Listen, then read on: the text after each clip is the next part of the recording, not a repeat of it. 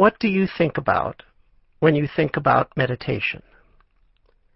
Well, you may get the image of somebody sitting in a room that's sort of dark, maybe with their eyes closed in some sort of special posture, maybe on the floor. Maybe there's some incense or some music going on.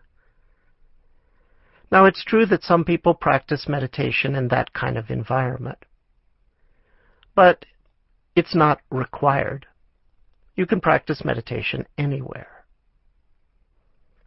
What I think about when I think about meditation is that meditation is a series of skills that are developed by systematic practice.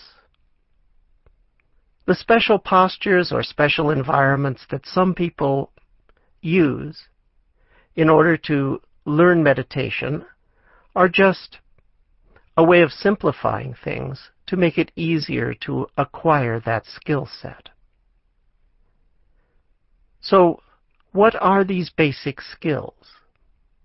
Well, one involves concentration, and we'll be talking about that in detail.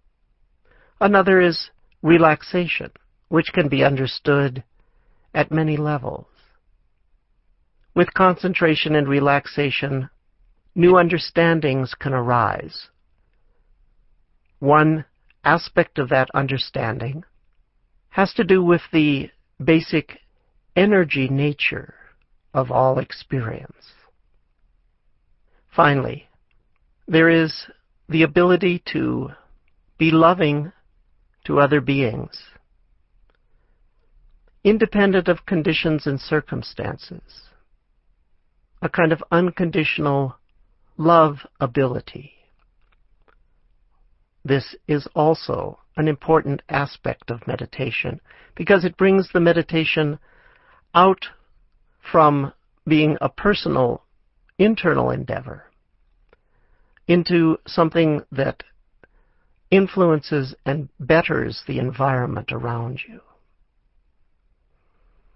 So these are some of the basic skills and abilities that you will learn when you meditate. So why should you learn these skills? Well, most people would like to have a little bit of peace in their life. And certainly one of the effects of meditation is to bring that about. We'd also like to be able to be fully focused in each of our life activities, and meditation will achieve that. From time to time, every human being is faced with some physical discomfort from illness or injury. Usually this turns into suffering. With meditation skills, we can experience the pain in a way that it doesn't become a problem. But we're not just subject to physical discomforts in this world. We're subject to anger, fear, sadness, embarrassment, restlessness. These are emotional discomforts. Uncomfortable emotions are part of nature. With meditative skills, you can experience them in a way that they don't turn into suffering.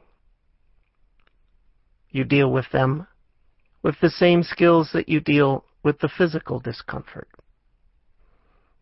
Of course, in this world, we don't just have unpleasant sensations. There's also physical and emotional pleasures. Well, it turns out that with concentration, relaxation, we can experience even little pleasures in a way that gives us immense fulfillment. So to reduce suffering, to elevate fulfillment, to have some peacefulness in our life, to have concentration. These are some of the reasons that we practice meditation. Beyond that, there is the spiritual dimension.